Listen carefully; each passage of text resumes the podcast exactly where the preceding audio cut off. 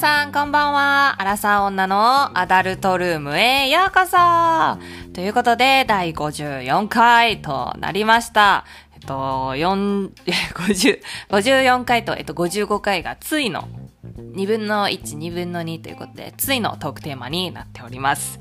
では早速、54回テーマを発表していきたいと思います。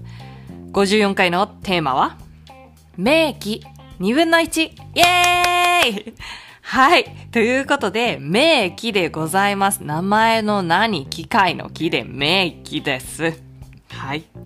名機というものは皆さんご存知でしょうか？男性の方は、と知ってるのかなと思うんですけど、私、セックスアスリート語ってるんですけど、知らなくって。あこのね、お話しする前にはもちろん知ってたんですけど、旦那と一緒にその、あれ、付き合結婚してからかな？なんか、一緒に住み出してからかな？なんか、二人エッチっていう、男性のバイブルだぜって旦那は言ってたんですけど、男性のバイブルである、その、エッチな漫画っていうか、まあ、豆知識を雑学みたいなので話しながら、こう、エッチのこう、いろんなことを話漫画にしていくみたいな、あるんですけど、それ、知らなくて、知ら、読んだ方がいいみたいな話になって、たまたま、あの、漫画のサイトでね、アプリで無料だったので前回読んだんですけど、面白かった。そこで知ったんですね、名機について。やっぱり、男性とそういうことをなかなか話すことがないじゃないですか。名機についてなんて、そんなこと。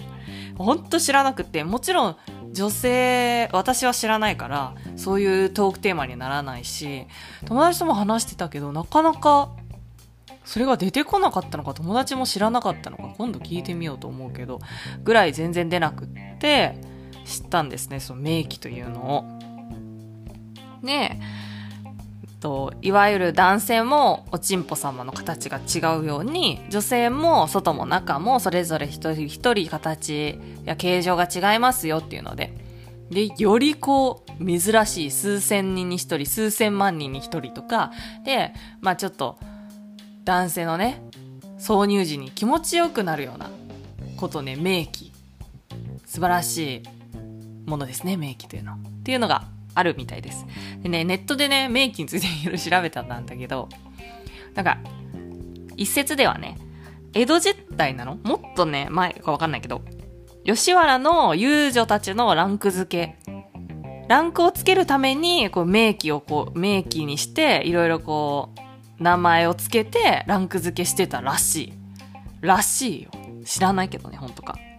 で、まあ、代表的なね、名機をこの1回、2回に分けてちょっと話していこうかなと思います。はい。では、名機の名前。まず1、ミミズ千匹。はい。なんだこの気持ち悪い名前は。ネーミングセンス。良すぎるんか悪すぎるんかわからん。はい。ということで、まあ、中にね、まるで、ミミズがいるような、入れると、まとわりついてくるような、名機でございます。名前は嫌だけどね。で、中はひだが多くあるんだけど、そのひだが、まあ、発達してね、特別に発達して、かつ、なんか、えっ、と、女性のね、えっ、と、お汁様ですね。美味しい、その汁が、えっ、と、多く出る女性が、そう呼ばれてるらしいです。入れると、味わったことのないゾクゾク感でお汁がぬるぬるでまとわりついてくるそうです。はい。もう聞いただけでも素晴らしい。名機、名機すぎるなと思いますね。で、まあ若い女性に多いみたいです。40歳、50歳ぐらいになると、まあなんか戻っていくらしい。普通の感じに。へえ、みたいな。ずっとそうじゃないんだっていうね。うん。で、数千人に一人。わあ素晴らしいねそんなこと。あるんだねそんなの、うん、で通常ねひだは50本5050ひだぐらいあるらしいんだけどそのミミズ線引きの人は倍の100あるんだって。そりゃ気持ちいいよね。そりゃ気持ちいいよ。うん。すごい。いいなと思った。で2つ目が数の子天井。はい。これ知ってる人多いね多分。で、こう膣の上部に、膣の上部に 数の子が張り付いているようなザラザラね、つぶつぶみたいな感じ。入れると、ちょうどね、正常位で入れると、ちょうど気筒がそこに擦れて気持ちいいらしい。考えるとこれもいいね。で、数の子天井もひだの変形らしくて、若い女性に多くて、同じように4、50代になると、粒度が低下するらしい。落ちるんだって、粒が。で、これはひだの変形っていう感じだ、なってるのね。ひだが変形。そのミルス線引きはひだが発達してるの。で、数の子天井はひだがの変形なのね。だから、イメージで言うと、えー、っと、数の子天井って言うけど、ひだの変形だから、その、ま、なんだろう。一周全部ひだが変形してる可能性もあるらしいのね。だから、こうぐるっとバックにしたら、よりまた新しい快感が味わえるかもしれないみたいなこと書いてた。へえ、みたいな。まあ、確かに変形だったらその可能性もあり得るのか、みたいなさ。へえって。で、えっ、と、これはね、私あの、本をね、ある本を読んでて、女医が教える本当に気持ちのいいセックスっていうね、ソン・ミヒョンさんが書いてる、なん、婦人性科学者、婦人科？の人かな？先生かな？が書いてる本読んでるんだけど、どんな本読んでんって 感じなんですけどこれにね、書いてて、とね、内心とかでね、えっ、ー、と、女性のね、膣の中とかこう触るんだよ、先生が手突っ込んだりして。婦人科って、そういうことをすることもあるの。毎回するわけじゃないんだけどね。いいなとか思わないよ。そういうところじゃないからね。嫌なのよ、あんなウィーンみたいなね、椅子に座らせられるの嫌なのよ。わかると思うよ、女性はね。はい。で、まあ、そうやってね、指をこう入れた時に、通常だと、丸々読むね。通常だと、膣壁にはボコボコした、まあ、凹凸があるはずなのに、この女性は、なんか細かいひだが膣の壁を覆ってたんで。で、ザラザラしてて、まあその、一応ゴム手袋みたいなしてこう触るんだけど、だからそれをしててもはっきりわかるみたいな。でも、何万人という女性を見てきたけど、たった一度だけなんだって、この先生がそれを、それの出会ったのは。それぐらいの確率なのよ。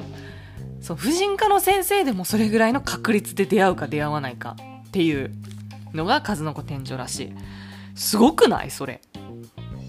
で、これ数の子天井って言うんだけど、大体ね、女性の G スポット、ね、手入れててグッて上げたとこね。わかりづら。説明。この、これ聞いてくれる人みんなそういう知識あるだろうと思ってグッてガッて入れるとことか言うけど ちょうど手を入れた時に、膣に手を入れた時に、こう第二関節あれ第一関節？クッと曲げると上にねちょんちょんってつくところがあるんだけどそこは G スポットと呼ばれるところでそこは大体ボコボコらしいの。女性は結構みんな。で、数の子天井の人と何か違うかって、そこの G スポットからずっと奥もボコボコみたいな。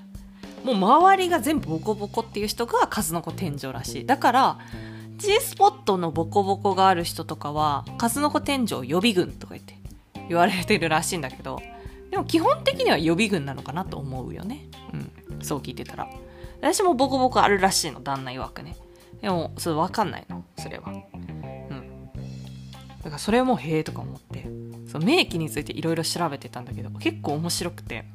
で次はね、55回は3つぐらい紹介するのがあるんだけど、面白くてさ、これも。なんでぜひ楽しみにしてほしいと思います。そして、自分が出会ったこと、名機に出会ったことある人はぜひ教えてください。名機すぎる名機に。でも次も聞いて出会ったことは、あ、これやったらあるかもみたいなのが、もうあるのね、次の3つには。だから、もしそういう人がね、いれば DM くれると、へえーとか思うから 経験人数も一緒に教えてください。何分の1の確率で出会ったのかね、知りたいので。はい。ということで、第54回となりました。えっと、DM とメッセージと、えっと、くれてね、嬉しいと思います。この前もね、えっと、メッセージ、えー、メールかな？くれた方でね、すごい嬉しいのが私一つあって、私、ポッドキャストでこうやってすごい喋ってるんですけど、一人で喋ってるんですね、これ。頭大丈夫か ?10 分ぐらい一人で喋ってるんですけど、でも、ポッドキャストっていろんな人の聞くと、大体複数、複数プレイなんですよ、皆さん。複数プレイでやってらっしゃるので、私は一人でこうベラベラ喋れるのが自分のこう強みだなと思ってこうお話ししてるんですけどそれにねこう気づいてくれた方がいてあ嬉しいなと思って、うん、そこを褒めてくれるっていうのは私の中ですごい嬉しいなと思いました。皆さんがね 真面目か真面目か。で皆さんが こうやって DM とかいいねとかフォローのね数とかすごい増えていくの嬉しいしどんどんねその Spotify のえっ、と、ポッドキャストランキングみたいなのもすごい今上がってきてて、一週前は115位だったけど、今日ね、今日何日？今日6月のね、16とかなんだけど、の時点では30、31位とか2位とかだったの。もうこれ、もっと向上心はあるから私。だからもっとちょっとね、頑張りたいなと、頑張りたいなと思うので、頑張ってないですよ。楽しくやってるので。皆さんのおかげでありがとうございます。なので、55回も聞きに来て、何週も何週も聞いて、私のことを、より熟知して、よくしてください。はい。